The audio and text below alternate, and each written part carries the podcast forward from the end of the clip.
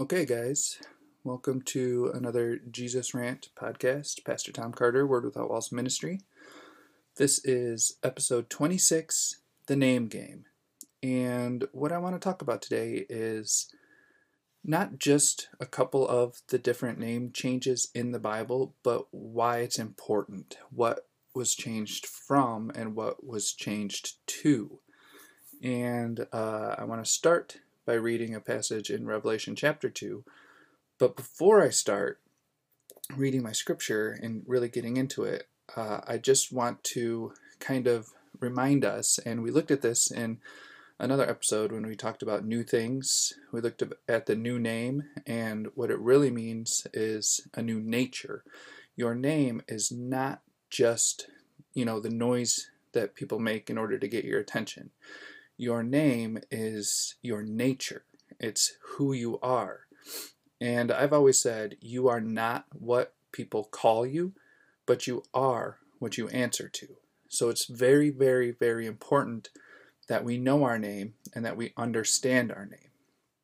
So let's read Revelation chapter 2, verses 14 through 17. And this is Jesus speaking, the red letters, and he's writing to one of the churches, uh, a big portion of Revelation is letters or, or uh, exhortations to actual churches that existed at that time, but we can still, you know, bring uh, meaning forward into today for our own lives. That's kind of the whole deal with the Bible is looking at it cross-eyed, looking at it through the lens of the cross, seeing the finished work of Jesus and finding our place in history or his story. So it reads But I have a few complaints against you. You tolerate some among you whose teaching is like that of Balaam, who showed Balak how to trip up the people of Israel. He taught them to sin by eating food offered to idols and by committing sexual sin. In a similar way, you have some Nicolaitans among you who follow the same teaching. And I kept that part in my reading for today because of what it says next. Repent of your sin, or I will come to you suddenly and fight against them with the sword of my mouth. When we talked about repenting a couple of weeks ago and how repentance is changing your mind in light of something else, in light of new information, and spiritually speaking, in light of the cross, um, being able to understand and experience the kingdom because of that finished work of Jesus. And it's not like saying, well, I used to do this bad thing, but now I'm not going to. And of course, you know, that that becomes a part of it because what you do flows from what you believe. But behavior modification doesn't work. If you believe right, you will do right because what you do flows from what you believe. So I left the part in there about the teachings that uh, Jesus had against the church because when I believe when he said repent of your sin, he was talking about those teachings and what we allow people to teach us or what we learn or what we accept or what we study or what we focus on really manifests itself in our lives. What you magnify in your life is what will manifest in your life. What you feed is what will grow. So if we have the wrong teachings, that to me is what sin is. Sin is unbelief. Sin is believing anything other than the gospel, the ultimate truth of the universe, uh, God is love and he loves you. The Father loveth the Son and has given all things into his hands. When we start believing anything other than that, to me, that's what sin is. And then those uh, those quote unquote bad deeds or bad behavior flows from the wrong believing. So that's why I left that in there. And I really like when he says, uh, "Repent of your sin, or I will come to you suddenly and fight against them with the sword of my mouth.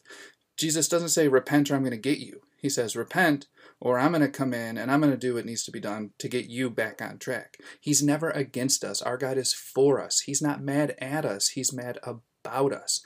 And that's something that seems to get lost a lot of the times where, you know, even all the way back to the misty garden of Eden with Adam and Eve, when when they disobeyed God, they hid from him because they thought he was going to be mad at them and punish him when in fact he never said, I'm going to punish you. He simply said, If you eat from the tree of death, you will surely die. And to me, that makes sense because what else could come from the tree of death but, but death? So he says, Repent of your sin, or I will come to you suddenly and fight against them with the sword of my mouth. I will fight against those wrong teachings. I will fight against that sin. I will fight against the wrong believing with the sword of my mouth, with the word of my mouth, which is Jesus, which is love. I will come to you suddenly, and I will defeat your enemies by showing you the truth. And when you know the truth, you can ignore the lie. The truth that you know and believe will let you experience the freedom that God has given to you. So it goes on to say, and this is really this is what I wanted for tonight. I just wanted to kind of back up and and hopefully add a little substance with with the first half there. It says, Anyone with ears to hear must listen to the Spirit and understand what he is saying to the churches. And again, to me, that's the contrast. If you're listening to wrong teachings, you're going to do, you know, wrong things. But if you listen to the Spirit and understand what he is saying to the churches, then you will be right where you need to be. It says, Anyone with ears to hear must listen to the Spirit and understand what he is saying to the churches. To everyone who is victorious, I will give some of the manna that has been hidden away in heaven. And I will give to each one a white stone, and on the stone will be engraved a new name that no one understands except the one who receives it.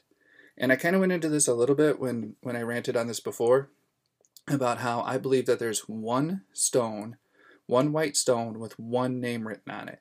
And the name written on the stone is Jesus. That's the name that he gives to those who have an ear to hear, those who are, uh, um, what does it say? Victorious, yeah.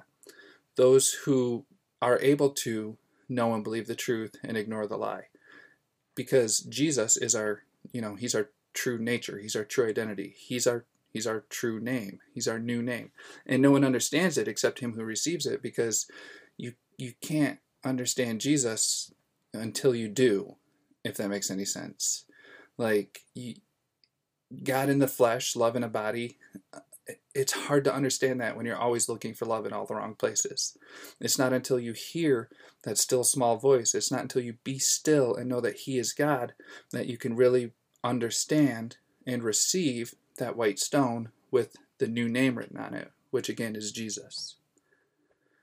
So, that hopefully will be our background for today, kind of our foundation for today, where we can see that we have been given this white stone with this new name. We are victorious.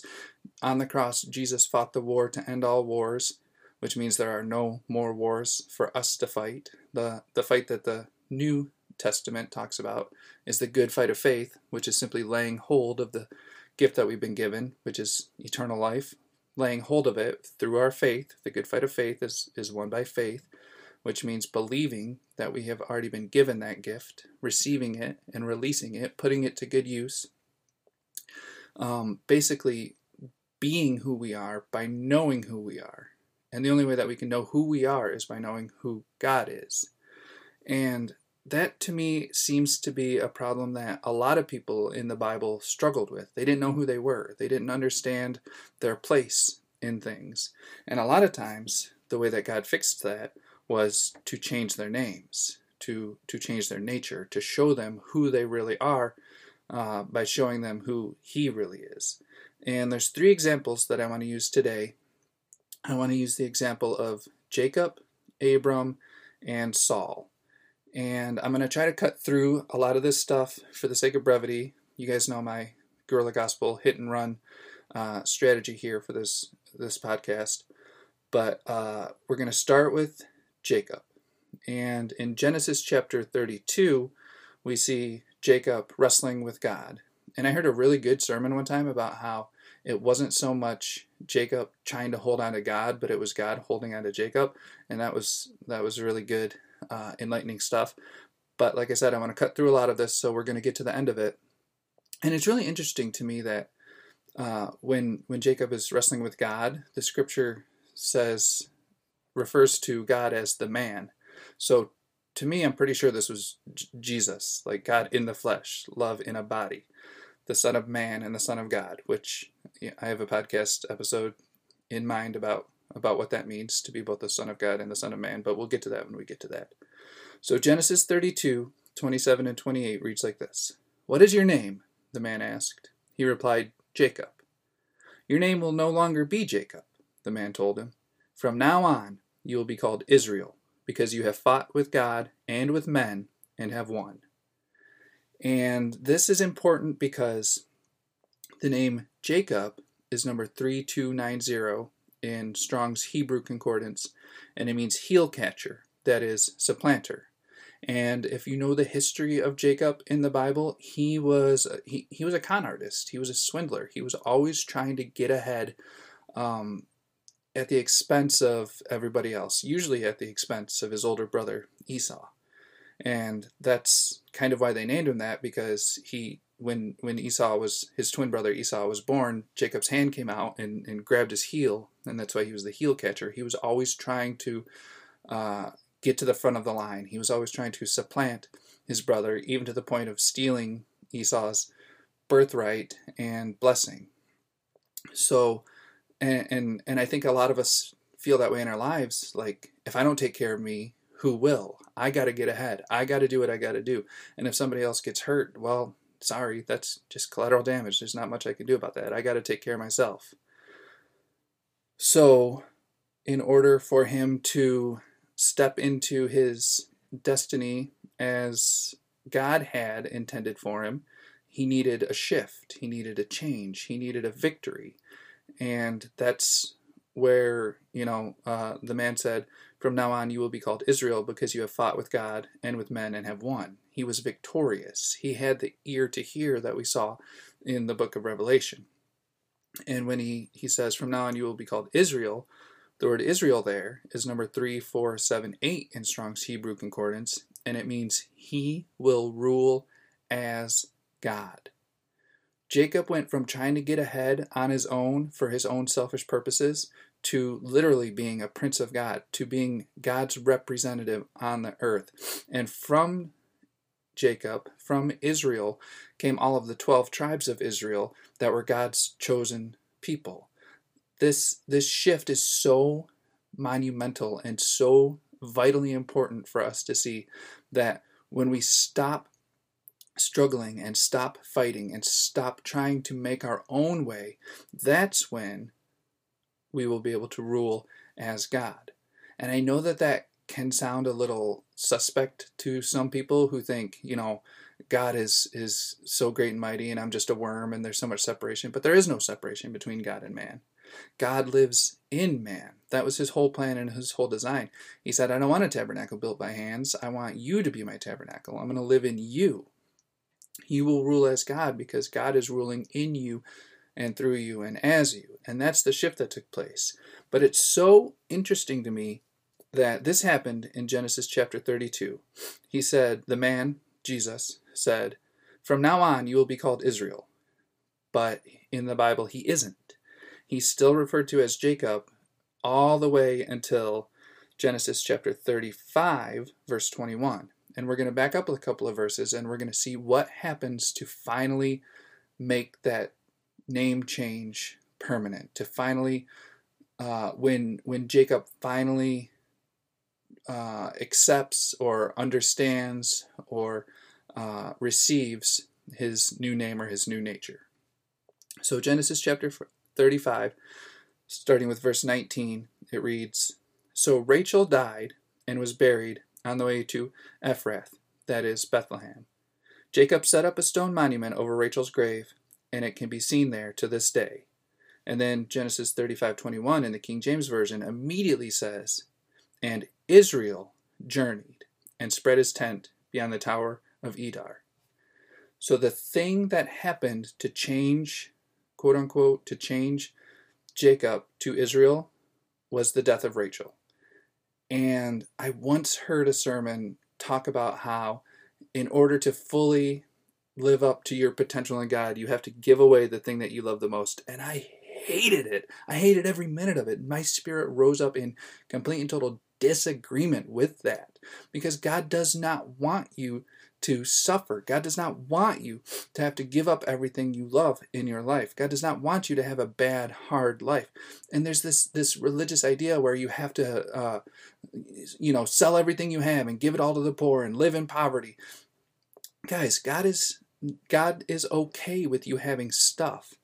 He blesses all of his people. He makes them prosperous. What God has a problem with is when your stuff has you, when you're not willing to give it up if you were called to give it up. And it, it like like it I, I remember sitting in that pew and like just I was so angry that what was being preached from the pulpit was you have to lose the thing that you love in order to be who God wants you to be. And and, and here's my revelation of this this story because I guess on the surface it could kind of look at that. It wasn't until uh, his wife, who he loved, died that he could be who he was. But watch this.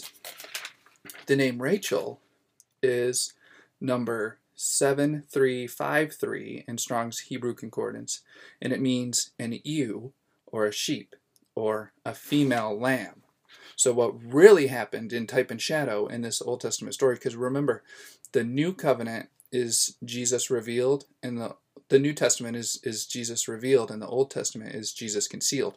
Everything in the Old Testament is, is just type and shadow of Jesus. So, what really happened was when Rachel died, the ewe died, the lamb died, Jesus died. This is type and shadow of the cross. It wasn't until the cross happened and then the Holy Spirit came uh, and dwelt in us that we could then journey on in our true identity. It wasn't about giving up anything because Jacob didn't give up Rachel. She died in childbirth. That was a kind of a, a, natural thing that happened. Jacob didn't sacrifice her. Jake, I don't think he would have. Jacob worked a long time to get Rachel, and that's a whole nother story for a whole nother time.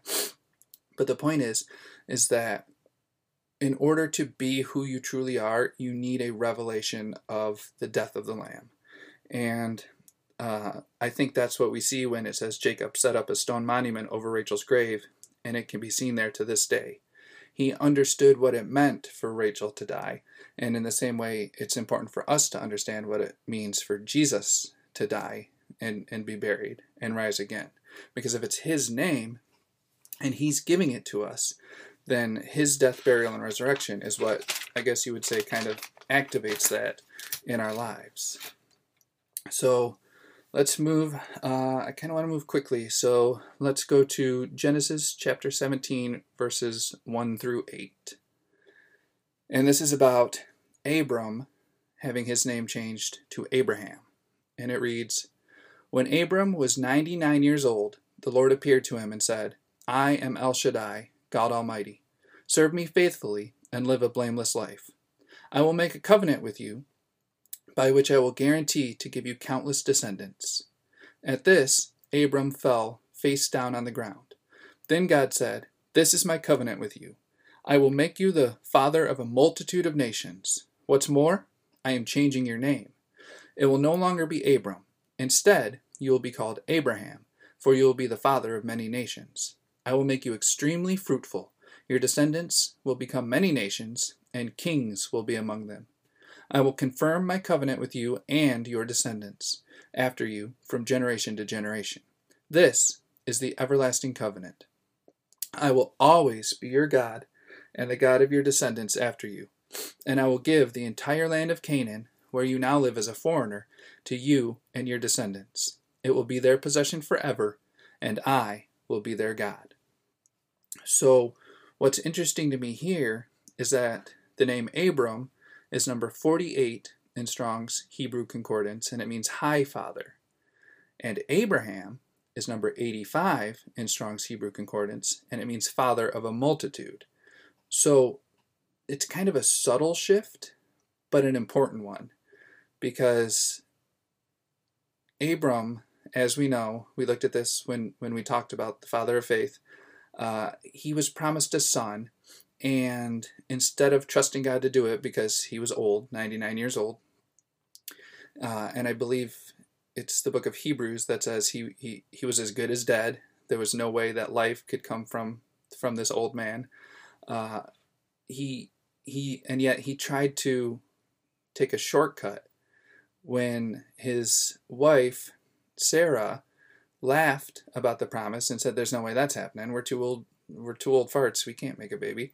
Why don't you go, you know, make a baby with with my handmaid, and then God's uh, promise will be fulfilled in that way." And Ab- Abram did. Abraham did, but that wasn't what God wanted. So there was a shift that was needed, even even in Abraham's faith, and that's what we talked about in that podcast was uh, Abraham, the father of faith, his faith growing through through the things that he went through, through the promises that God gave to him, and learning to trust God, learning to believe in those promises, learning to understand that he didn't have to do it himself. And so he went from high father, which he may or may not have been able to achieve through his own human efforts, his earthly efforts, almost in the same way that uh, Jacob thought he could achieve everything he wanted to through his own human efforts, his own earthly efforts. He went from that, from being a high father with an illegitimate child, to being the father of a multitude, to to to living in and walking in and experiencing the fullness of God's promise to him by letting God perform what God promised. And to me, that's so important for us to understand that if God says it, He will do it. And the fact that He wants to include us in that promise is is really pretty amazing, pretty awesome. Like if if if God says I'm going to do this thing, but I'm going to bring you along for the ride, go along for the ride. It's a good ride. It's it it, it will get you where you need to go. And if you can uh, flow, if you can, uh, I guess, float in the water that's carrying you to where God wants you to be, that's so much easier than than trying to swim upstream. God knows where He wants you to go, and He knows the best way to get you there. God knows how uh, things should be. He knows the thoughts that He thinks towards us thoughts of peace and not of evil for an expected end. He knows the end from the beginning. He knows where to go and how to get there. So when, when He said, This is my covenant with you, I will make you the father of a multitude of nations, that was the shift, that was the name change. Um, it wasn't just going to be the one illegitimate son, it was going to be an incorruptible seed that God could then uh, journey with, in a sense, for for generations. He's and and again, you know, in verse six he said, "I will make you extremely fruitful. Your descendants will become many nations, and kings will be among them." God is not adverse to you having things. He wants you to be fruitful. He wants you to prosper. He wants you to live the good life. Again, the problem is like like the whole story with the rich young ruler who came to Jesus and said, "What do I have to do to to earn, uh, you know, eternal life or salvation?"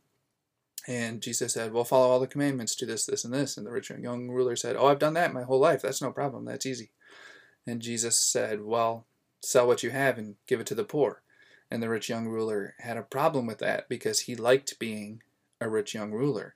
And that's why Jesus said it's hard for a rich man, you know, to, to get into heaven. Not because he's rich, but because he is he because his focus is on being rich. Being rich is okay as long as you can use it for what you're supposed to use it for.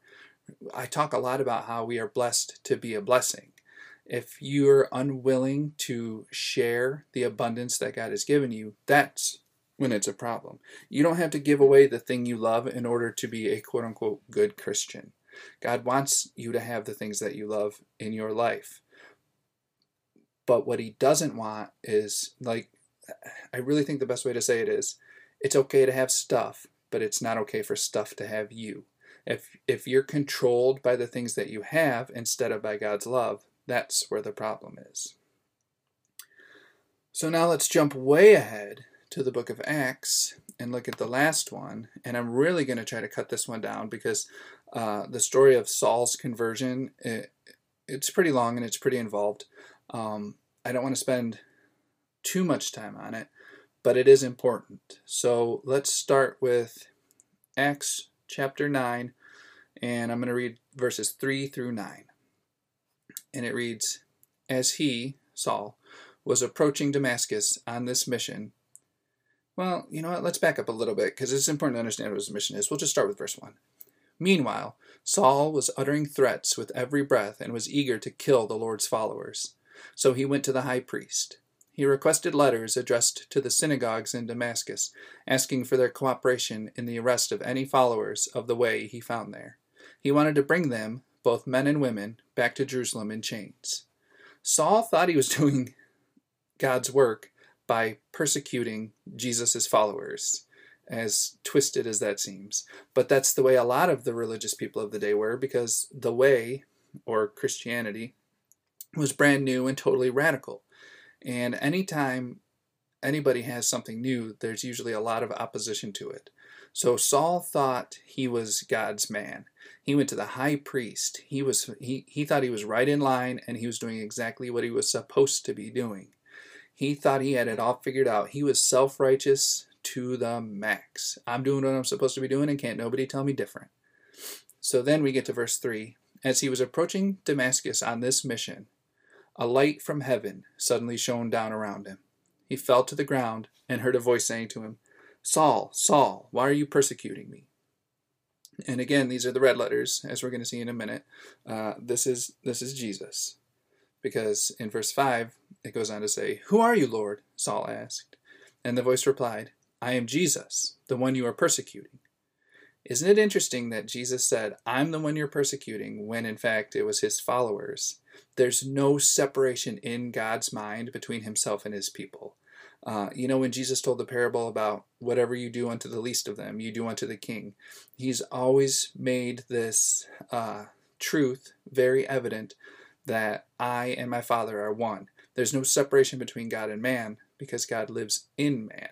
He's uh, Saul was uttering threats with every breath and eager to kill the Lord's followers, and then Jesus said, "You're persecuting me by persecuting my followers because I live in my followers." So it goes on and says, Jesus says, Now get up and go into the city, and you will be told what you must do. The men with Saul stood speechless, for they heard the sound of someone's voice, but saw no one. Saul picked himself up off the ground, but when he opened his eyes, he was blind. So his companions led him by the hand to Damascus. He remained there blind for three days and did not eat or drink. And obviously, you know, anytime you see three days in the Bible, that's that's very important. That's the death, burial, and resurrection of Jesus. But uh, what's important to me here is that Paul was, I mean Saul, Saul at this time, he he was blinded. He was blind, he literally blinded by the light. He thought he could see what to do, but he was so uh, backwards and messed up and twisted that he was literally persecuting Jesus. And if you go on, well, we, I guess we're doing okay on time. We can read down a little bit more. So, eh, starting with verse 10, it says, Now there was a believer in Damascus named Ananias. The Lord spoke to him in a vision, calling, Ananias. Yes, Lord, he replied. The Lord said, Go over to Straight Street, which I love because, you know, the, the narrow way is the straight way that leads to life. So I don't think it's coincidence that that's where Saul was was he was li- living after he had seen the light. He was blind, but he was living on a street called Straight. The Lord said, Go over to Straight Street, to the house of Judas. When you get there, ask for a man from Tarsus named Saul. He is praying to me right now. I have shown him in a vision. Uh, I have shown him a vision of a man named Ananias coming in and laying hands on him so he can see again.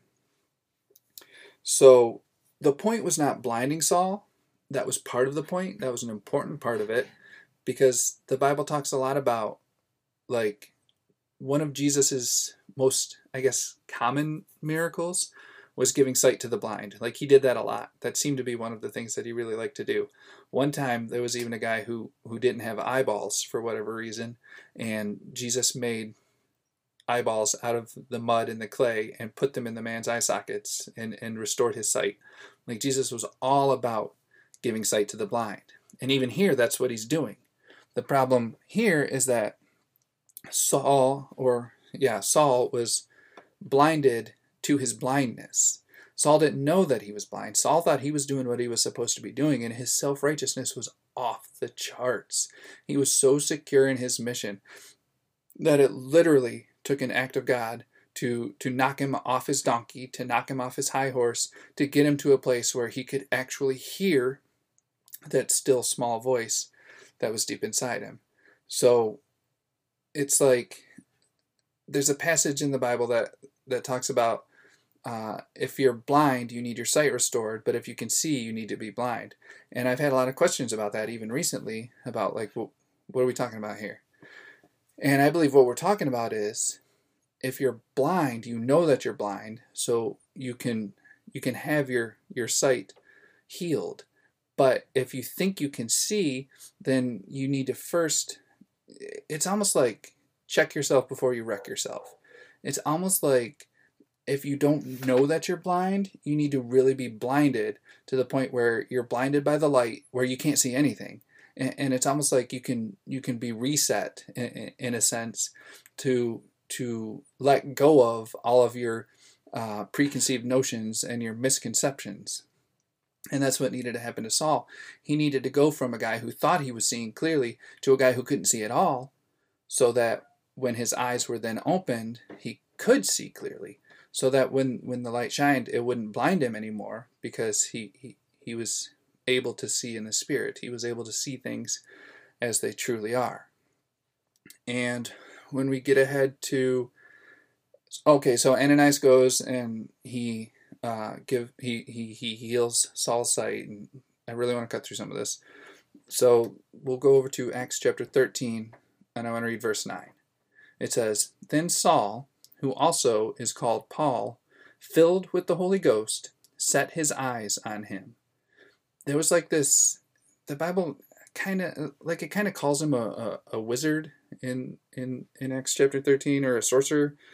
And I don't want to get into all of that right now but to me the important part is is that at this point Paul was able to set his eyes on the true problem, on, on, on the true, uh, I guess, enemy of God, you could say, in a sense. And there had been such a shift that instead of looking at Jesus' followers at the enemy, as the enemy, excuse me, uh, Paul could now finally set his eyes where they belonged and do the mission that Jesus had called him to. And the word, the name Saul in uh, in this verse in Acts chapter 13, if you take it all the way back to its root in, in the Hebrew, it's number 7592 in Strong's Hebrew Concordance, and it means to demand. And that's kind of who, who Saul was. He demanded that the high priest uh, empower him to do his mission. He demanded that people believe the way he believed, or else. He wasn't open minded to this new thing, this new way. Uh, he, he knew what he knew, and he, he was good with what he knew, and he was happy with what he knew. And what he knew was what mattered to him, and he demanded that everybody else fall into line with him or else. And then his, his name, after being blinded by the light, and after being knocked off his donkey, and after being uh, blinded, and then having his, his true sight restored, when you get to the word Paul, it's number 3972 in Strong's Greek Concordance, and it means little or humble. And that's like, to me, that's such a, a, a complete opposite change to his to his very nature, to his character, to who he was, where he went from demanding things to being little, to being humble. And Paul even wrote of himself later on in the scriptures as the chief of all sinners. He's like, I was the worst of the worst. And through God's grace, he was still able to use me. So, what we see here, to me, is is a very dramatic shift, much like the shift that uh, that Jacob went through when when the lamb died and Israel was able to journey on. When when you go from being a supplanter to being he who rules as God, when you go from being a demander to someone who is little or or humble, somebody who in their own mind, uh, I know I can't do this by myself, but it's God doing it, in me and through me and as me, and that's the only reason that I can do anything that has to do with anything. When you get to that place where your complete and total reliance is on God, that's how you rule as God. It's not just invoking God's name and doing whatever you want. It's letting God do what He wants to do in you and through you and as you. It's being still and knowing that He is God. It's trusting God to do what God wants to do and not only trusting in him to do it, but giving him the opportunity to do it, saying, Here I am, Lord, choose me. Letting I, I have such a big problem with people trying to follow in Jesus' footsteps because nobody can live Jesus' life except Jesus. So instead of trying to follow in his footsteps and messing up and, and getting, you know, upset with ourselves and frustrated and all these things. What we need to do is we need to just let Jesus make his own footsteps and his own footprints with our feet. What we need to do is, eh, one more time, is just be still and know that he is God. Understand that we are victorious because he won the victory. Understand that we have that white stone with his name written on it, the name that nobody understands until they receive it. So, what it behooves us to do is receive it. What it behooves us to do is to see God as he is, because as he is, so are we in this world. To understand that you are not what people call you, but you are what you answer to. If you let people define you, by your mistakes or by your by your actions or, or, or by anything, then you're not being who God created you to be. But if you listen to that still small voice, if you let God define you, then you will know and understand and accept and be the righteousness of God in Christ every day in every way. On your worst day when you've messed up more than you ever had before, you're still the righteousness of God in Christ. Nothing can separate you from the love of God. Nothing can I change your identity except God. And I believe that really what God does when He changes your name is He simply reveals your true name to you. He just brings you back to the way things were always supposed to be before you let everything or anything else define you. So when you're looking at yourself and when you're looking at other people, Stop looking at the bad stuff. Stop looking at the surface and look a little deeper inside. Find that light inside. The deep calls out to the deep, and the light in me will connect to the light in you if if you let it. So instead of building walls, we need to build bridges. Instead of uh, persecuting each other like Saul was doing, we need to encourage each other like Paul always did. We need to stop demanding things and we need to be humble. I know all things because I have an unction from the Holy Ghost, but I'm still learning to understand everything that I know. Um, which is to say, I may have said some things in my life that were the wrong thing just because I didn't have a complete understanding of the things that I know. And that's okay. I'm learning, I'm growing, I'm uh, sinking in to to the the garment that God has put on me. I'm sinking into the full armor of God. Uh, it's a it's a maturation process, and it is a process. So we need to understand that in this journey, we're all in this together, and we can help each other. You know the old saying: if you want to go fast, go alone. If you want to go far, go together. We can help each other. We can support each other. We can uh, we can call each other the right name instead of the wrong name and we can call ourselves the right name and and we can then be who we are instead of who anybody else uh, kind of tries to define us as or tells us to be. So that's what i have for this week. Uh, as always thank you to all of the listeners and all of the supporters. Um, thanks for tuning in and we'll see you next week. Okay well if you enjoyed that I want to invite you to check out my website, jesusrant.com. You can get my daily rants on there. You can uh, get the my books that I've written on there. They're also on Amazon. I have an author's page on Amazon. Um, I've written a lot of books. I'm pretty proud of them. You can order them. I try to keep them cheap because I don't like to pay a lot of money for books, and I don't think people should have to pay a lot of money for mine. So check that out. Um, if you want to support the podcast itself, you can find it on anchor.fm.